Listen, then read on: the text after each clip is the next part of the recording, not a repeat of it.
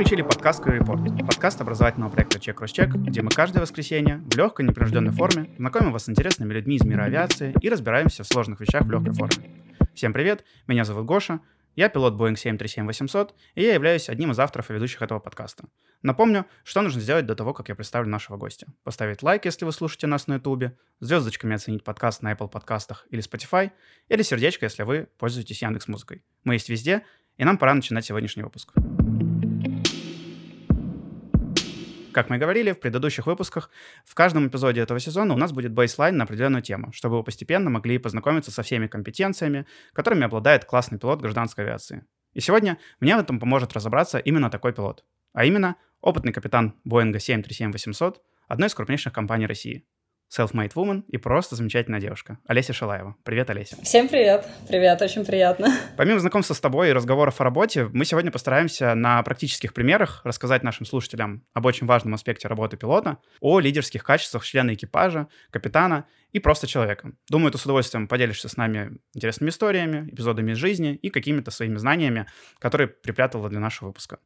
И расскажи, как вообще дела и сложно ли было найти время для записи? Привет, э, еще раз всем привет. Время для записи было найти, да, немножко сложновато, потому что все-таки начался летний сезон, и график, к счастью, довольно плотный. Когда есть налет, мы всегда рады.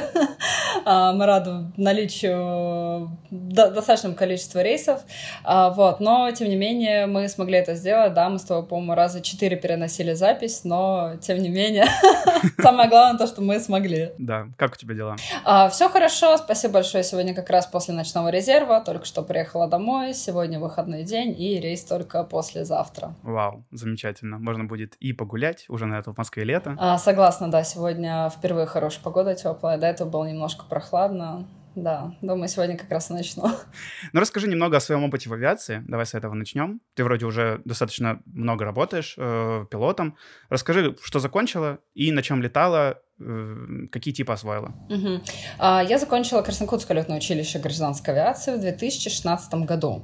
А, в авиакомпании, в которой я сейчас работаю, я тружусь официально трудоустроена с 1 февраля 2017 года. На полеты мы вышли в июне на стажерские. То есть а, с 2017 года вот по сегодняшний день я работаю в одной и той же авиакомпании. То есть уже 6 лет? Да. Угу. Уже 6 лет, э, я бы даже сказала, почти 7, 17, 18, 19, 20, 21, 22, 23. Почти, типа... Обалдеть. да, почти седьмой год идет. Да, я сама в шоке. Время летит очень быстро, особенно когда ты работаешь в сфере авиации. Угу. собственно говоря, вот мне очень повезло, потому что по окончанию летного училища я вообще большой фанат Боинга. Естественно, я мечтала летать и строить свою летную карьеру, летая на этом прекрасном лайнере. А летное училище я заканчивала выпускные типы у меня были до 40, до 42, Diamond. А, несмотря на то, что когда я поступала, в принципе, в летное училище, я мечтала, чтобы у меня один из типов был Ан-2. А, но именно в тот год, когда я поступила, на Ан-2, к сожалению, уже не выпускали. Но, может быть, и к счастью, потому что те ребята, которые выпустились на Ан-2, у них потом были небольшие проблемы с трудоустройством, потому что требовалось наличие уже глаз-кокпита. А ребята в 2013 году, они, которые выпускались, то есть у них э, был Як-18 и Ан-2. И потом э, они стали столкнулись э, с э, проблемой при трудоустройстве, приходилось где-то самостоятельно себе еще а, налетать, проставлять глаз-кокпит, потому что без этого авиакомпании не принимали на работу. Мы выпускались на Даймондах. Изначально второй а, двухдвигательный самолет у нас должен был быть L-410. Я безумно влюбилась вообще в этот самолет. А, мы должны были летать на До-40 и Л-410. Но к нам в летное училище пришло всего два самолета, и на них так активно летал курс до нас, что к тому моменту, когда мы должны были выходить на полеты, стало понятно, что мы не успеем выпуститься вовремя, и руководством училища было принято решение, что мы, ед... мы очень, э, так скажем, активно переучиваемся на ДА-42, едем в Ульяновск и выпускаемся в Ульяновске на ДА-42. И, в принципе, поиск работы, он базировался на том, что лишь бы устроиться, лишь бы кто-то устроиться, лишь бы летать, потому что все-таки 2016 год — это еще отходной такой шлейф от э, развала Трансайра, еще определенный процент да, да, да, такой да, без работы у пилот, э, безработицы у пилотов был, было сложновато устроиться. Чтобы ты понимал, я отправляла свое резюме на Чукотку, в Анадырь, на ДАШ-6. Меня оттуда, конечно, культурно послали словами, что, девушка, вы знаете, у нас тут за две недели 100 резюме с допуском на ДАШ-6. Хотя, казалось бы, откуда у нас в России допуск на ДАШ-6? Ну, в таком количестве. Звонила я в Архангельск, даже на Ан-2 пыталась устроиться. Мне сказали, а на чем выпускались? Я такая, на ДА-42. Мне сказали, ну, мы вас не будем переучивать на Ан-2. А вот выпустились бы вы на Ан-2? Да, да. Вот, э, то есть, соответственно, я устраивалась везде, по всем авиакомпаниям, ездила, отправляла резюме, и потом уже спустя несколько моих э, отсылок моего резюме в какой-то момент, вот, э, все-таки мне, мне повезло, меня пригласили на предварительное собеседование, э, вот, потом уже на общих основаниях, также со всеми ребятами. Не, некая компания, в которой, в которой мне посчастливилось трудоустроиться, на тот момент она была единственная, которая проводили скилл-тесты, то есть это вот проверка на полный пилотажные тренажеры на фулфлайте. Они кандидатов отбирали, отвозили и смотрели навыки пилотирования. Хотя, казалось бы, после Даймонда ты приходишь, там глаза реально как у варана в разные стороны, потому что а, тот же самый скайпоинтер, который самолет поворачивает вправо, скайпоинтер уезжает влево вместе с твоими мозгами. Нужно, нужно собрать флайт-директора, естественно, аэродинамика самолета другая, на Даймонде ты летишь, у тебя там тангажи режимы одни, на Боинге это абсолютно другие. То есть а, нужно понимать, понимать, в принципе, как э, нужно как минимум представлять хоть как-то и понимать, как летит самолет, где двигатели под крылом находятся. И э, было очень интересно, очень круто. Вот нас отобрали, я была безумно счастлива. Вообще, я не знаю, мне кажется, я особо и поверить даже не могла вот то, что произошло, потому что безумно хотелось еще и Боинг, еще и Боинг, и, в общем, очень круто. Да, я, я очень рада. Это вообще обалдеть. Да, да, с Даймонда в такие времена на Боинг. Да, а в принципе, я, я говорю, я готова была куда угодно лишь бы летать, э, но все-таки вот то, как я хотела, это получилось, и я этому безумно рада. В общем, с 2017 года и в этой компании, в которой сейчас работаю, э, прошла путь от второго пилота-стажера до второго пилота, и сейчас уже летаю в качестве командира. А, командиром уже давно летаешь, да? А командиром летаю с 2021 года. Угу. ПСП у меня был 9 мая. Угу. В День Победы. Это моя личная победа. Вообще. А и куда был этот рейс? А, в Нижнекамск. Ага, отлично. Еще и... А, на практику вы, наверное, не в Нижнекамске летали? На Дамте мы в Ульяновске летали. Мы... А, слушай, в Нижнекамск мы не летали. Вот что-то у нас там Казань была. Честно, я уже даже не помню. Я помню, что Казань была это точно, потому что у меня туда была проверка. Куда-то еще. Я не помню, чтобы мы летали в Нижнекамск, если честно. Ну, просто вот выпускники, например, Красноярского или Петербургского вот, университетов, они же летают как раз в Нижнекамске. Поэтому это такой своеобразный ритуал, когда ты уже ввелся в строй или летаешь. Если летать свой первый рейс в Нижнекамск, это вот что-то вот особенно вот трепещется внутри. Для меня сейчас ритуал прилетать в Ульяновск, потому что э, Ульяновск мы там летали, у меня с Ульяновском вообще вот Э, эти эмоции того времени, которые тогда были. Мы а в Ульяновск мы прилетали еще летали на До-40. То есть э, мы не, не все количество часов на До-40 отлетали в Красном Куте. Мы прилетали в Ульяновск. И я помню, когда мы с пацанами сидели там на лавочке, там где Ил-76 стоит, там полтинник, вот э, те отдаленные стоянки, мы сидели на лавке, всегда прилетал ЮТР. Мы такие, ЮТР 737, большая авиация. И вот ты смотришь, ты прям ждешь это 37-й, когда этот ЮТР прилетит.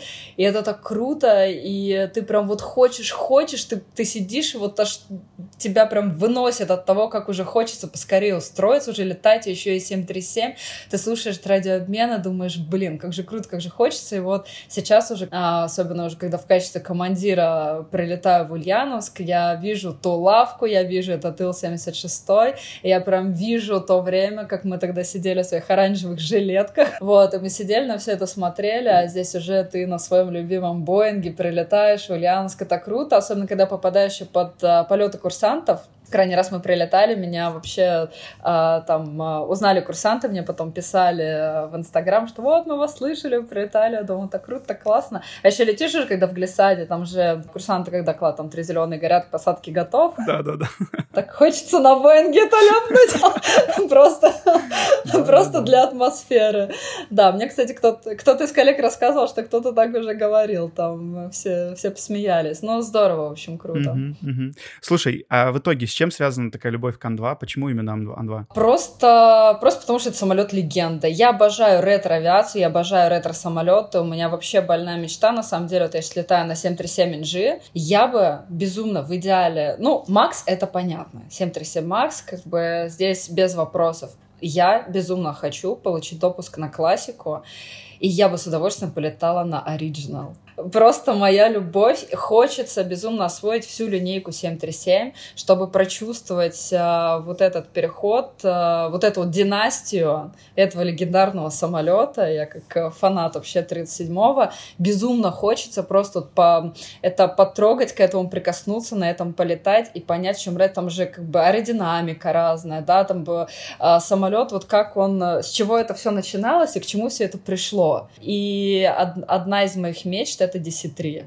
Я от Дугласа балдею просто. Вот если представить на этом самолете, сесть, полететь, вот я максимально горю вот этой мечтой, чтобы не просто там где-то, ну, пассажирском салоне, да, посидеть, полетать, а именно за штурвалом вот это прочувствовать. Ну, вообще это что-то космическое. Безумно хочется, вот я очень люблю в, такие вот э, самолеты с душой, так скажем. Потому что современные, они все-таки более унифицированы, более там все как-то плюс-минус похожи друг на друга, да. Вот именно что-то такое ретро, то, что создавалось много лет назад, куда вкладывалась вся любовь и душа, и, э, ну, это вообще круто. Даже на мелкие аэродромы, когда свободное время приезжаю, да, там полетать. Если выбирать там какой-нибудь Злин, да, там 142, например, или Цесну, я выберу Як-52 или Як-18, просто потому что они круче, они классные, они, они харизматичные. Ну, вот прям нравится вот мне очень все в этом, в, в этом духе такое ретро, да. Это не сравнить, то есть когда ты получаешь кайф удовольствие от управления вот такой техникой.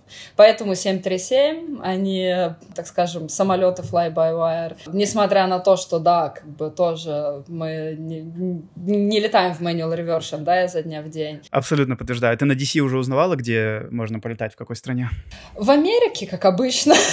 надо, надо двигать в Америку, в Европе, да, тоже есть аэродромчики, где летают ретро-самолеты. В основном, конечно, это Америка. И я вообще мечтаю еще попасть на DC, э, который хромирован. Вот весь такой э, металл, хром, вот он в Америке летает. Э, в общем, нужно двигать туда. В России у нас есть в Сургуте, а, есть в личном пользовании DC-3, но он пока не летает, потому что у нас, как обычно, это большой вопрос с Росавиацией, с СЛГ, да, там прям красавчик такой хорошенький DC-шка, я все хотел до тут доехать, а, но пока вот он не летает. Но я, конечно, искренне верю, стремлюсь к тому, что поскорее наступит тот момент, когда я поднимусь на борт Дугласа и зайду в кабину пилотов и сяду, хоть слева, хоть справа, хоть как-нибудь вообще, но это очень круто. Это стоит того. Вопрос пока я не забыл. А, ты стала командиром, а, закончив училище, правильно я понимаю? И этого достаточно, это возможно сделать? Или нужно еще получать дополнительно как-то заочное образование какое-то? А, наличие высшего образования к допуску на командирство зависит от авиакомпании. Угу. То есть авиакомпания устанавливает эти требования. Чтобы стать инструктором, оно 100% требуется. И либо занимать какие-либо руководящие должности там в офисе да, там по летному департаменту. Да, я как раз про только хотел сказать. Насколько я помню, что в федеральных авиационных правилах нет такого ограничения. И да, пока ты не захочешь стать инструктором, это, в принципе, не обязательное требование. Уже потом в процессе, наверное, можно дополучить это заочное образование выше. Да, да все верно. Угу.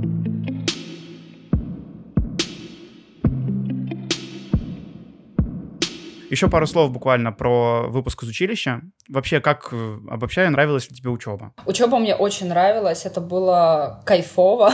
я прям так это я пишу. Изначально мой выбор пал на Краснокутское училище. Почему? Потому что э, для меня это самое атмосферное вообще летное училище. Во-первых, оно самое старейшее, и оно находится очень-очень далеко от цивилизации. я когда туда первый раз приехала, вот эти мои первые впечатления, я прям поняла, что это оно. Это то, куда я... Это то, где я хочу учиться, а, то, куда я готова пере, перебраться на ближайшие три года. А, эти вот, я уже рассказывала там а, в предыдущих подкастах, я приехала туда на поезде, я когда вываливалась на эту платформу, где даже особо этой платформы не было, на какую-то гальку вначале пришлось скинуть свой чемодан, прям скинуть, потому что даже спуститься было некуда. Стоянка была всего что-то там одна или две минуты. То есть, грубо говоря, мне там проводница уже, идите к выходу, я думаю, да о чем мы там, мало стоять, что ли, будем? Да. вот, то есть я просто скидываю свой чемодан, сама спрыгиваю с этого поезда на эту гальку, и уже как бы отползая, отползая от состава, я вижу, он давно пролетает прям низко Ан-2, как раз еще там ребята получается, они с другим курсом летали. Вот, было, что пролетает прямо над железной дорогой, вот он прям низко пролетает, и я смотрю, я такая, да, это точно оно.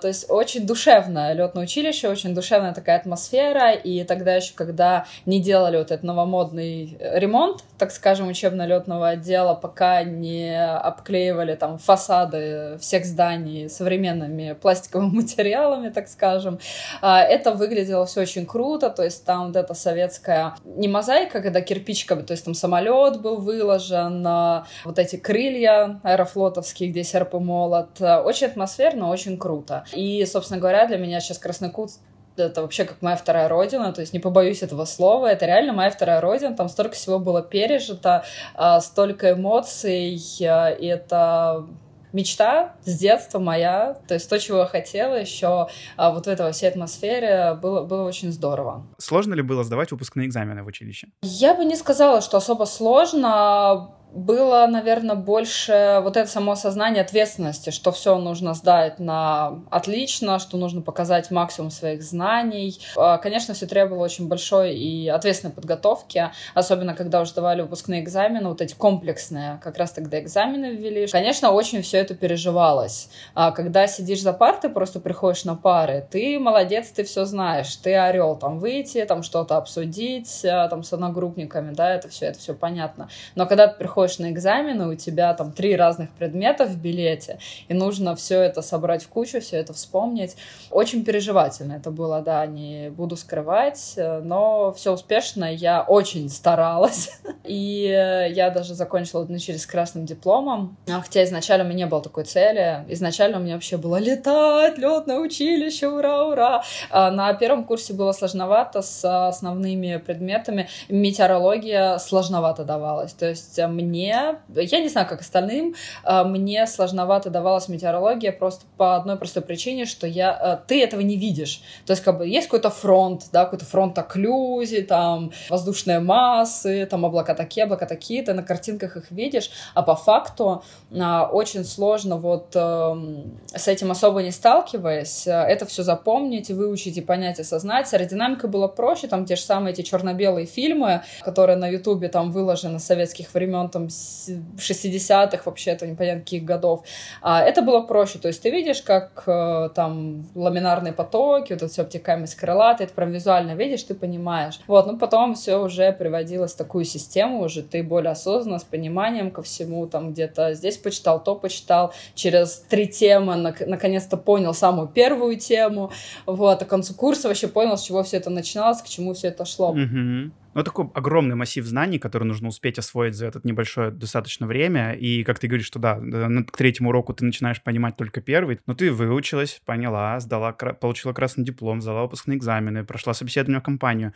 Можно ли сказать, что выпускные экзамены из университета и вопросы, которые задают в авиакомпании на собеседовании, их, в принципе, они похожи, что их можно как-то коррелировать между собой? По определенным дисциплинам, да, но весь нюанс в том, что в летном училище не изучается большинство материалов тех, которых спрашивают потом в авиакомпании при трудоустройстве. Такие, скорее, более прикладные вопросы, да? Да, то есть э, летное училище ты заканчиваешь, да, ты там что-то знаешь, там основы аэродинамики, аэродинамики, навигации, метеорологии, вот, но очень большой упор авиакомпания также ставит на чек знаний по аэронавигационным картам, да, то же самое Джепсон, а, правила выполнения полетов, то есть не все заканчивается на опросе ФАПов, метео, аэродинамики, там, Кривой-Жуковского, вот этого, то есть тебя еще начинают с тебя требовать, конечно же, знания, которые ты получаешь, когда по окончанию летного училища ты идешь и отсиживаешь курсы МВЛ, там технического английского, вообще авиационного английского.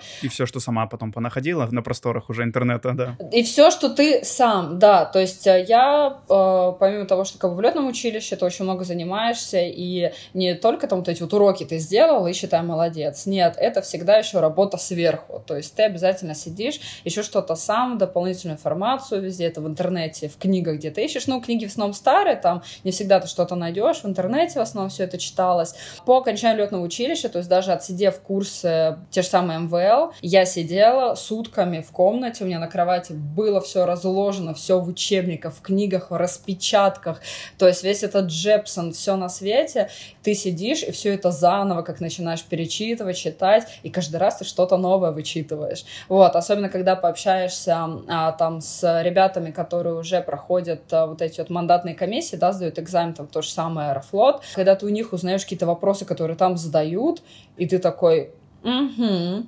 так, допустим, выписываешь себе эти вопросы, приезжаешь домой и заново начинаешь все вот это вот читать, находить, а, потому что в авиакомпании, в авиакомпании требования это свои, которые нужны, а те знания, которые ты по программе получаешь в этом училище, их недостаточно потом по факту по выпуску, чтобы трудоустроиться и чтобы потом, а, а, так скажем, эффективно переучиться и эффективно потом выйти уже начать летать. Нужно обязательно, однозначно сидеть и дополнительно собой заниматься, причем очень много, очень большое время это занимает, и э, это нужно понимать.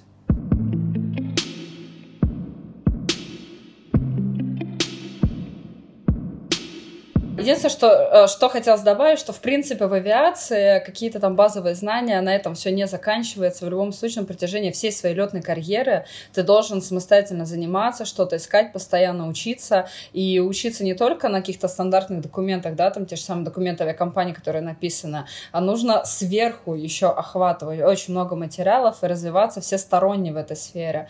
А зацикливаться на каких-то базовых знаниях — это путь к деградации. И раз уж мы заговорили про знания, хотелось бы спросить тебя про компетенции, которые требуются пилоту. Мы их все перечислять не будем, все знаем, понимаем. Но что ты считаешь сама для себя более важным в работе в авиации, конкретно для пилота, хард-навыки или soft skills, вот эти самые? Я считаю, что для эффективной, для безопасной, для грамотной работы очень важно и развивать себе и hard-скиллы, и soft-скиллы, потому что без этого оптимально безопасной работы не будет. То есть, если их разделить, это либо, либо будет небезопасно, либо будет неэффективно, и э, с точки зрения работы очень важно э, развивать себе и те, и другие навыки. То есть э, без, э, без soft skill ов не получится эффективно, безопасно работать. Также как бы и без базовых там hard skill ов, да, то есть которые ты получил, их тоже необходимо развивать. А я, я, я не могу выделить, что важно, важно и то, и другое. Вот, но hard skill ы, да, то есть это мы имеем в виду пилотирование. Пилотирование, знания, вот то же самое аэродинамики, метеорологии, да. Да, да.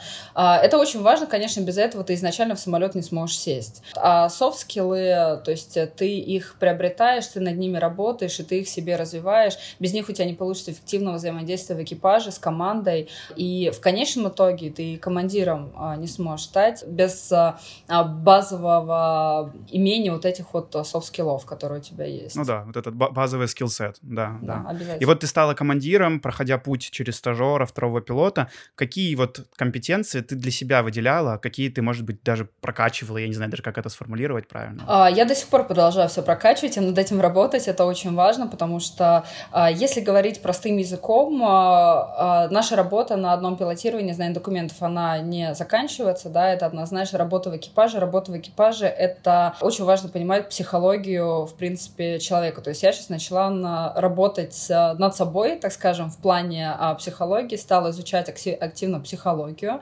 уже пройдя определенные там курсы, кое-что почитав, изучив, это я уже понимаю, насколько это важно. Я даже признаю, что я не особо об этом задумалась, когда летала вторым пилотом. То есть вторым пилотом ты а, немножко видишь все это с другой стороны, с правой, справа налево, когда ты присаживаешься в левую чашку, и ты уже понимаешь, насколько важно эффективно работать а, в коллективе, насколько важно эффективно устраивать работу, именно командную работу в экипаже, и а, чтобы все, так скажем, а, держать настрой в экипаже, на, направленный на работу, на безопасное выполнение рейса, на, на позитив, рабочий настрой, чтобы он был. Э, очень важно этим работать и понимать, э, как э, сглаживать и как работать над теми ситуациями, которые могут немножко де- деструктировать экипаж и, в принципе, вот эту командную работу в процессе выполнения рейса. Очень важно всегда быть в курсе всего, что у тебя проходит в самолете, происходит на борту самолета, в принципе. То есть это коммуникация, мы с кабинным экипажем закрыты бронированной дверью, но а, ментально, по факту, ты должен быть всегда с ними, чтобы они это тоже чувствовали. Да, несмотря на то, что, по сути, они за твоей спиной, ты их никак не видишь. Да. И их нужно уметь расположить так, чтобы они чувствовали, что, что они не просто за твоей спиной, а они твоя опора и поддержка, и всегда должны тебе говорить о том, что происходит. Да, что они там не сами по себе, а что мы один экипаж, мы один коллектив, и сегодня мы работаем на одну цель. Да, и как ты сказала, что пока ты летаешь вторым пилотом, вообще в целом мало кто, наверное, об этом задумывается, об вот именно вот этой эффективной командной работе. Но отчасти именно поэтому ты об этом задумаешься, потому что, по сути, становясь командиром воздушного судна, ты становишься лидером на борту. И тут вот хотелось бы тебя спросить, как ты для себя определяешь вообще, что такое лидерство, и каково это быть лидером в кабине? Командир, э, если командир не лидер, то он э, так себе командир. Однозначно это так. Я, я для себя определяю лидерство в первую очередь в рамках э, адекватного отношения к своей команде, к своему экипажу. То есть есть... Я сама через это проходила, я думаю, что многие через это проходили, что есть командиры, которые работают по принципу там даже в какой-то степени абьюзера. То есть, когда его все боятся, когда второй пилот даже боится что-то там а, лишнее сказать, что-то сделать, как бы это я не только по своему опыту говорю, по опыту даже моих коллег, с которыми общаюсь там с ребятами. Есть а, такие командиры, которые не совсем, а, так скажем, грамотно выстраивают работу в экипаже. Быть лидером — это в первую очередь быть, да, быть руководителем, быть начальником, коллектива, экипажа, вот этой вот семьи летной, которая закрепляется на а, выполнение полетной смены, да, так скажем. Но в то же время очень важно оставаться человечным, оставаться адекватным, понимающим и быть а, настроенным на выполнение, на успешное выполнение, так скажем, полетного задания всем экипажам. То есть это обязательно быть совсем, как в английском языке это говорят keep in touch, да, то есть а, быть со всеми в постоянном в постоянной то есть, связи, понимать, э, что происходит в экипаже у всех там на этапах полета. Если что-то вдруг, э, как бы ты понимаешь, что кто-то в экипаже не, так скажем, неэффективно работает, да, то есть либо что-то не так, то есть это все выяснять, э, помогать в первую очередь. То есть нужно понимать, что если ты лидер, ты командир, то ты э, главная инстанция на борту. И опять же понимать, что если ты себя как-то не совсем профессионально поведешь, что в любой там критической или не критической ситуации твой экипаж — это твои помощники. То есть мы все работаем в одном коллективе, необходимо очень выстраивать здоровые отношения в этом коллективе. Даже если у кого-то есть какие-то личные неприязни, через все вот эти нюансы нужно уметь все это выстроить. Если какие-то а, конфликты, это нужно сгладить. Если кто-то без настроения, кто кто-то, у кого-то нет желания работать, еще что-то, нужно это выяснить и направить в нужное русло.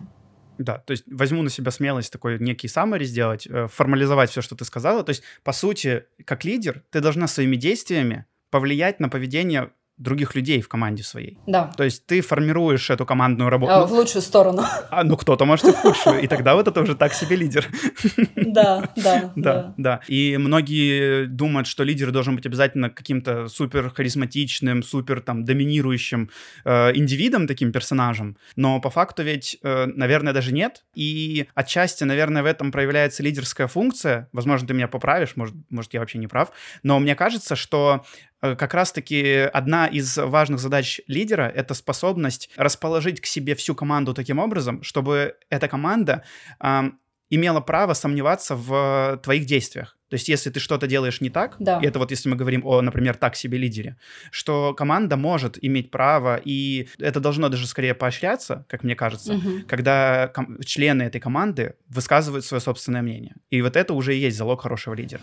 Да, это очень важно, полностью согласна. Фидбэк очень важен. Очень важное качество лидера, как по мне, это умение признавать, умение допускать а, что ты можешь сделать какую-либо ошибку и не одну. Если ты классный лидер, то любой член твоей команды в любое время, в любой ситуации, он может к тебе обратиться и дать какой-то свой фидбэк на какие-то твои действия или бездействия.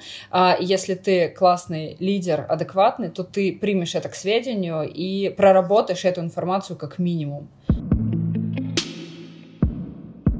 Чисто а, быть лидером а, по факту доминирования, я считаю, что это в корне неправильно. И, в принципе, история авиации, она знает такие авиакатастрофы, которые случались как раз по причине вот не, так скажем, неэффективного, ненормального разделения полномочий, функций, обязанностей. То есть э, была катастрофа, когда э, командир сам себя загнал в такие рамки, что якобы над ним посмеялись малоопытные вторые пилоты. Самолет развалился, по-моему, тогда все погибли. У них там какая-то ошибка была, не помню, отказ, он никого уже не слушал, потому что вот э, сам себя, собственно говоря, загнал. Это очень важно. Очень важно понимать, очень важно допускать э, тот факт, что мы все имеем право на ошибку. И это и обсуждать ошибки друг друга в команде это нормально и это безопасно. Самое главное. Да. И это вот такая одна крайность, получается, вот такой некий авторитарный лидер, вот этот э, стиль управления такой командой. Есть еще другая крайность, это вот когда, наоборот, попустительский такой стиль. Понебратство. Да, да, да, когда по факту никто в кабине не принимает решения, давайте все что-нибудь обсуждать, ничего не решается, все пускается на самотек. И тут важно такой соблюдать некий баланс. Это так, если не ошибаюсь, называется синергетический лидер. Да. Когда ты учитываешь мнение всех, но финальное решение все равно на тебе, и ты должна отдавать себе прежде всего отчет, что решение за тобой. Это баланс и очень-очень-очень тонкая грань между вот понебратством и, да, как ты правильно сказал, э, э, синергетическим лидерством. Да, очень тонкая грань, и над этим работать, э, работать и работать. Мне кажется, это можно всю жизнь над этим работать и работать, и а, главное это понимать, это самое главное. Осознанность какой-то определенной, так скажем, это не проблема, это нюанс. Вот осо- осознание этого нюанса, что этот нюанс есть, и желание над этим работать, это самое главное. Потому что, к сожалению, многие этого не осознают, и многие закапываются, кто-то закапывается просто в своей должности, что я командир, я главный, значит, вот все, делаем все, как я сказал, и иди ты, пожалуйста, подальше своими предложениями перейти там в режим vertical speed, например, да, вот, что-то в этом духе. А, это, это очень важно. Вот а,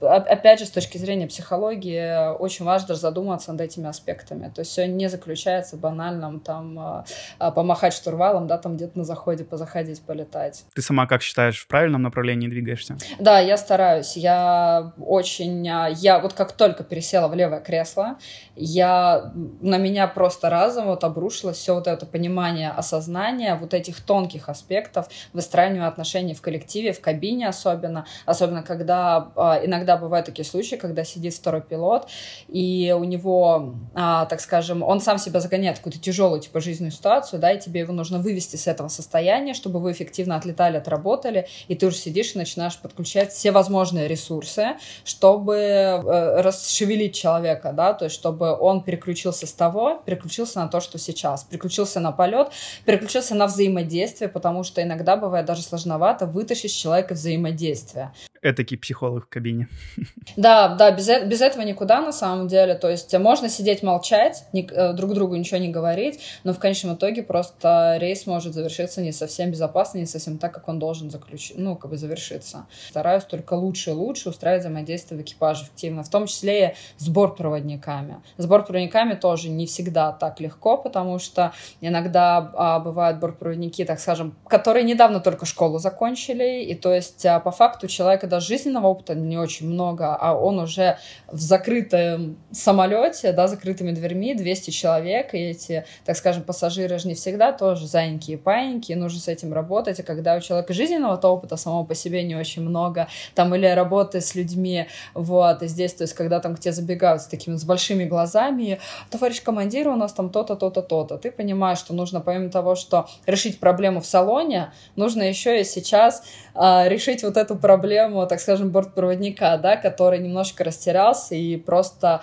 не знает, а, потерял все вот эти подходы к людям, то есть а, как решать проблему. И ты наставляешь, а, говоришь как бы определенные слова, да, что как объясняешь ситуацию, все вот разжевываешь по полочкам, в первую очередь успокаиваешь как бы э, коллегу, да, и коллега уже идет решать вот эти все вопросы. Это, это вообще, это очень огромный, так скажем, очень огромный объем работы, который постоянно проводится в экипаже, он должен проводиться. Если он проводиться не будет, значит, будут какие-то проблемы, пробелы пробелы, проблемы, которые в конечном итоге непонятно к чему могут привести. Это очень важно понимать. Такая э, уже тонкая настройка вот этой все, вот этих граней, как правильно взаимодействовать, как общаться, а потому что это сильно отличающийся спектр работ. Нужно найти этот общий язык и с другими людьми, и, возможно, это будет и, если мы говорим про международный какой-то опыт, это может быть, да и даже и в России внутри, это может быть другая культура, да. тебе, где тебе тоже нужно подобрать этот ключик к человеку.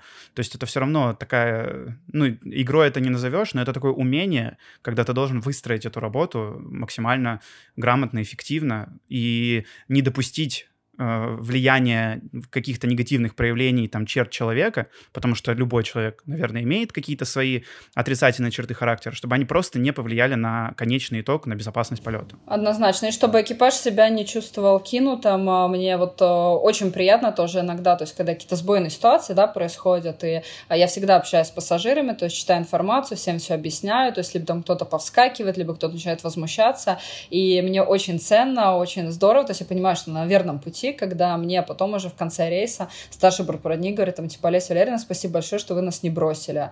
То есть, типа, мы чувствовали, что вы с нами, что вы там за нас, а, в том числе даже с той точки зрения, что я там информацию там постоянно читала, да, там еще что-то объясняла, работала э, диктором на радио с пассажирами, так скажем, в самолете. Вот этот фидбэк, который получаю даже там от коллег, от бортпроводников, там, и вторых пилотов, это очень круто, я понимаю, что над этим надо еще больше работать и работать, но когда ты понимаешь вот эти уж там мелкими шажочками навыками ты к этому приходишь, идешь, это очень круто. Подтверждаю, это, безусловно, сложно, наверное, отчасти, потому что когда, особенно в каких-то сбойных, как говоришь, ситуациях критических, или, ну, даже просто в нестандартных, назовем их так, когда бортпроводники могут быть не готовы к тому, что сейчас в данный момент происходит, ты, по сути, их, да, вытаскиваешь, помогаешь им, не оставляешь брошем, не оставляешь их в дефиците информации, даже просто при банальном уходе на второй круг, у нас там и так своей запары полным-полно, угу. и мы выбираем это время, мы оповещаем и пассажиров, и бортпроводникам говорим о том, что вообще происходит. Потому что ведь от того, как поведет себя бортпроводник в этой нестандартной ситуации, можно сказать, по сути, вообще это перекинется потом на весь салон. Да. И если да. будет информирован бортпроводник,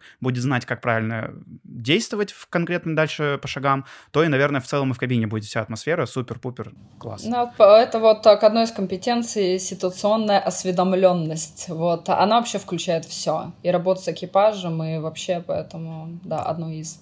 И, может быть, у тебя есть какие-нибудь методы, как э, управлять стрессом, конфликтами вот внутри команды, возможно, даже внутри, э, с, вообще в целом в салоне, может быть, даже это затрагивает и пассажиров в том числе. Ну вот методы конфликта, да, это только позитив, что-то в перевод э, в юмор, но тоже юмор должен быть э, вот юмор это тоже такое очень ограниченное понятие, у каждого свой предел там юмора, понимания каких-то шуток, и это позитив, в первую очередь позитив. То есть я всегда все в самолете, в кабине, да, все передаю с точки зрения позитива, то есть не используя какие-то негативные приставки. «не», «нет», «нельзя», там «не можем», а все вот чисто positive vibes, все вот чисто вот на этой волне, и с точки зрения как бы, взаимоотношений в экипаже, и с пассажирами, и с э, наземным, с наземными сотрудниками, да, то есть и с диспетчерами, со всеми только на позитиве, э, сохраняя вот эту вот э, как бы линию поведения, это очень важно. Понимание, что люди испытывают, да, что люди переживают, понимание этого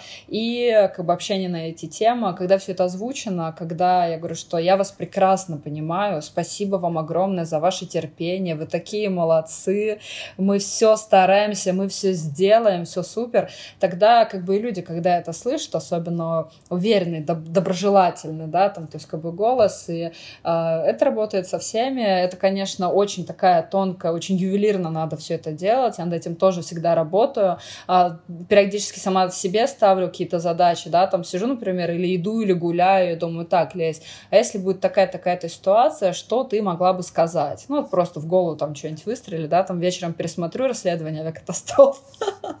Потом иду, чужие ошибки анализирую, думаю, так, а если если бы со мной случилось, что бы я сделала, что бы я могла сделать. Собственно говоря, после каждого рейса я себе задаю этот вопрос.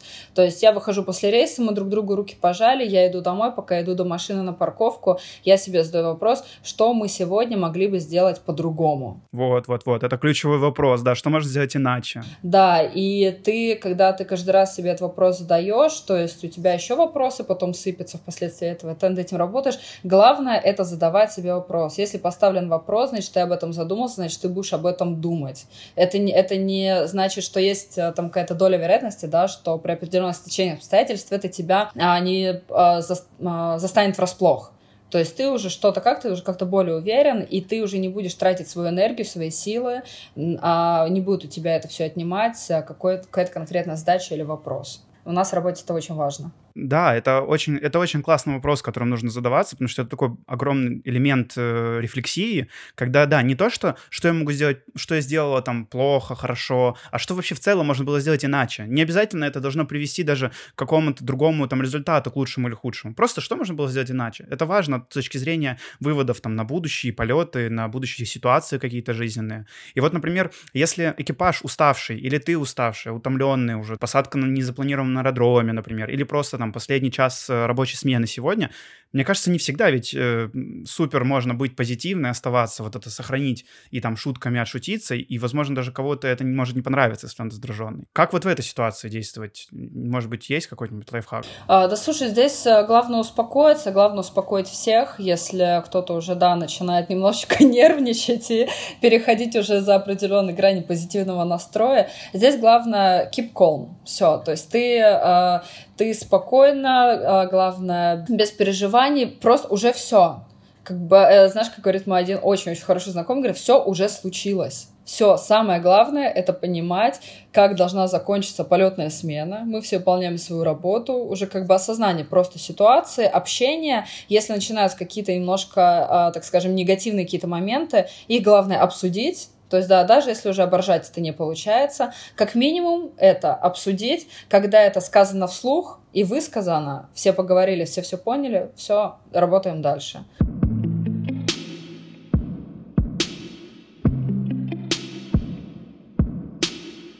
Слушай, а вот э, ты уже опытный командир воздушного судна, и с тобой часто сидят совсем молодые пилоты, которые только-только отлетали стажерскую программу. Очень важно, что вот э, когда с тобой летит э, второй пилот, который вот-вот уже там по опыту близок э, к тому, чтобы вестись командиры, что наоборот, когда у тебя молодой совсем второй пилот сидит, очень важно сохранить вот этот градиент, когда все-таки в кабине ты имеешь э, больше вес, назовем это так, как бы это ни звучало, но э, ты его имеешь.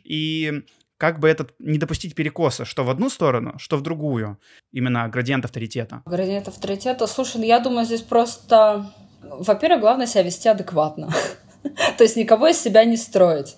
А, я командир, все знают, что я командир, как бы, и здесь я в первую очередь нужно понимать, что я никому ничего не должна доказывать. Я всем уже все доказала, все, что должна была. Я просто всегда эффективно работаю в команде, то есть как бы мы просто мы работаем. А, может быть, своим поведением, да, может быть, а, про просто адекватным поведением, адекватным рабочим поведением. Мы сидим, мы работаем. То есть если мне там человек справа там что-то подсказывает или говорит, или еще, мы это обсуждаем, там, либо я соглашаюсь соглашаюсь, либо привожу свои доводы, я говорю, давай все-таки лучше вот так и так, потому что то-то, то-то. Mm-hmm. Ну и в первую mm-hmm. очередь это выстраивание отношений с самого начала рейса, да, то есть э, с прихода в брифинговую, со знакомства, со здоровства, вот, потом уже, когда мы садимся в кабину, то есть э, если я до этого не летал с этим человеком, я говорю, там, Коль, Вась, э, мы с тобой до этого не летали, а чтобы нам с тобой эффективно поработать сегодня, вот то-то, то-то, то есть я а, беру на себя, как беру на себя, проявляю вот эти все лидерские качества, да, отношения отношений в экипаже. То есть я а, все равно определ, определенными там, словами поведением я выстраиваю именно линию полета. И уже тем самым, что я выстраиваю линию как бы рейса, да, что мы адекватно работаем, друг другу подсказываем. Если кто-то что-то видит, а, кому-то что-то непонятно, что кто из нас делает, мы друг другу это озвучиваем. Если кто-то что-то по, соб, а, по особу пропускает, что-то не говорит или говорит не так, мы друг другу это тоже озвучиваем. То я сразу же как бы ставлю точки над «и», что мы работаем на результат, на безопасность, на, вот, на эффективность. Есть какие-то вопросы, мы все обсуждаем, и, в принципе, тем самым уже, по-моему, становится понятно, что как бы все, все адекватны, все все понимают, и настрой, создается настрой, собственно говоря, который потом сохраняется до конца рейса. Прям такие размышления инструктора уже.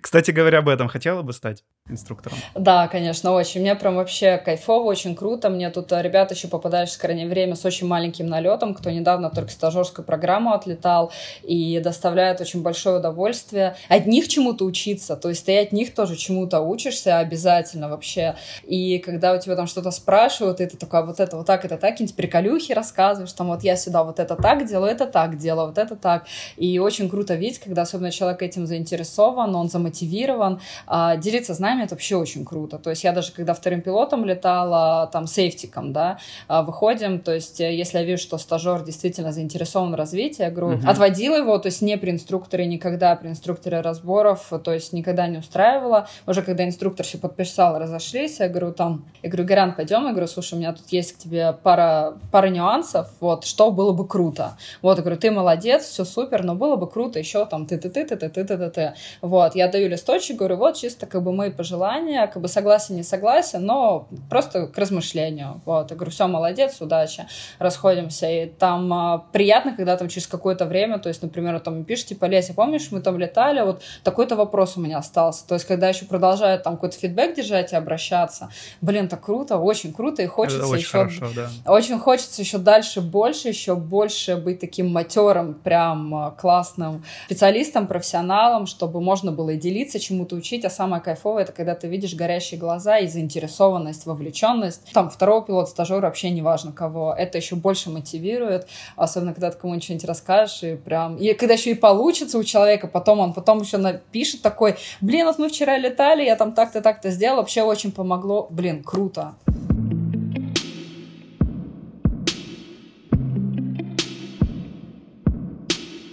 Будем близиться к завершению. Буквально пару блиц вопросов. Как проводишь свое свободное время? Свободное время я стараюсь проводить активно. В принципе, у меня так всегда выходит. А, обожаю ездить на аэродромы, вот на мелких самолетах летать, там какой-нибудь пилотаж. С удовольствием там где-нибудь Як-18, Як-52, Л-29, Л-39 или просто кайфануть, ездить на аэродром, провести время, там своя атмосфера незабываемая. И на аэродроме ты от всего отключаешься, ты полностью там обресечиваешься и уже домой возвращаешься как просто как из другого мира, я не знаю, с другой планеты. Это очень заряжает, это очень очень круто. На аэродроме еще очень мотивированные люди, да, очень любящие, радеющие авиации. И это еще больше тебя заряжает, потому что именно находиться в этой атмосфере это очень круто. Угу. Что для тебя самое сложное в работе? Я, я бы не назвала ничего сложным, я назвала просто есть, есть определенные нюансы. Как должен выглядеть твой идеальный закат? Мой идеальный закат — это солнце, заходящее поверх облаков. То есть когда вот эти вот, э, когда такие лайтовые кучевочки есть, и ты прям над ними летишь. У меня картина, он в квартире висит. Мне писали по моему заказу, там, естественно, DC-3. Вот, и на фоне заката это, это солнце над облаками, и ты летишь на это солнце над облаками. Примерно так мы тут недавно, кстати, на 18 летали. И иногда, особенно когда ты летишь на Боинге в этот закат, это просто потрясающе, очень круто. Блин, класс. Прям очень романтично звучит. Да. Хотел бы спросить тебя такой вопрос. Он, наверное, связан в том числе и с тем, что сейчас очень большое количество выпускников в этом году выходит из университета, и ситуация не самая простая для них. Может быть, у тебя есть пару советов, что вообще делать, когда тяжело найти себя и когда опускаются руки? Как, а, как говорится, все в твоих руках, и нельзя их опускать, это во-первых. А во-вторых, нужно верить в свою мечту, нужно знать, нужно знать, осознавать и понимать, ради чего а, как бы ты учился, ради чего ты все это делал, к чему ты шел. А самое главное — это никогда не сдаваться и четко идти к своей цели, обязательно все будет. Как говорит, опять же, вот один мой очень-очень хороший, уважаемый знакомый, все уже хорошо, будет еще лучше. Однозначно, не всегда будет безработица, да, в любом случае. Если к этому стремиться, этого хотеть, то вы всего добьетесь. Это сто процентов. Ну да, верь в себя, верь в мечту, и все получится. Да, вер, верить в себя, в мечту, это обязательно. Я искренне желаю всем выпускникам, кто выпустится, удачи в трудоустройстве. И обязательно нужно продолжать работать над собой, над своими знаниями, то есть не забрасывать даже вот я немножко там по другой сфере, да, неважно там кого куда занесет. Очень важно поддерживать свои скиллы, свои знания и быть готовым, что в любой момент выстрелит, а, выстрелит та ситуация, где придется продемонстрировать максимум своих знаний, умений, стремления, чтобы как раз попасть а, в кресло пилота. Спасибо тебе. Подводя итог, э, хотелось бы чуть-чуть вернуться назад, сказать, что лидерство — это, наверное, базовое условие эффективности в целом команды. В каком-то смысле лидерство и командная работа — это, наверное, одно вообще и то же явление, э, просто с разных перспектив, наверное, если рассматривать. Включает в себя навыки командной работы, и успешность лидера зависит от того вообще, насколько эффективно этот лидер может развивать отношения, как ты говоришь, здоровую атмосферу сотрудничества, да, шутками, да, иногда просто адекватным поведением своим, возможно, даже иногда сверхадекватным и даже холодочек придется проявить в каких-то ситуациях экстраэмоциональных. Спасибо, что уделила нам сегодня время, спасибо, что рассказала. Благодарю и хочу пожелать тебе также успехов в дальнейшем освоении профессии. Мечтай, делай, и все будет в кайф. Спасибо большое, спасибо, мне тоже было очень приятно. Спасибо большое, что позвал, пригласил. Старалась простыми словами, о сложном. Вот, да, надеюсь, что кому-нибудь из ребят очень будет полезно. Даже если одному человеку это будет полезно, это уже будет круто. Да, спасибо еще раз. А мне осталось только напомнить вам, что это был подкаст Crew Report. Его можете слушать каждую неделю в воскресенье. Но если вы прослушали любой другой эпизод или выпуски нашего другого разговорного новостного подкаста «Перелетные птицы», то переходите на сайт Check Space и получайте удовольствие. С вами был Гоша, и мы желаем вам всего доброго.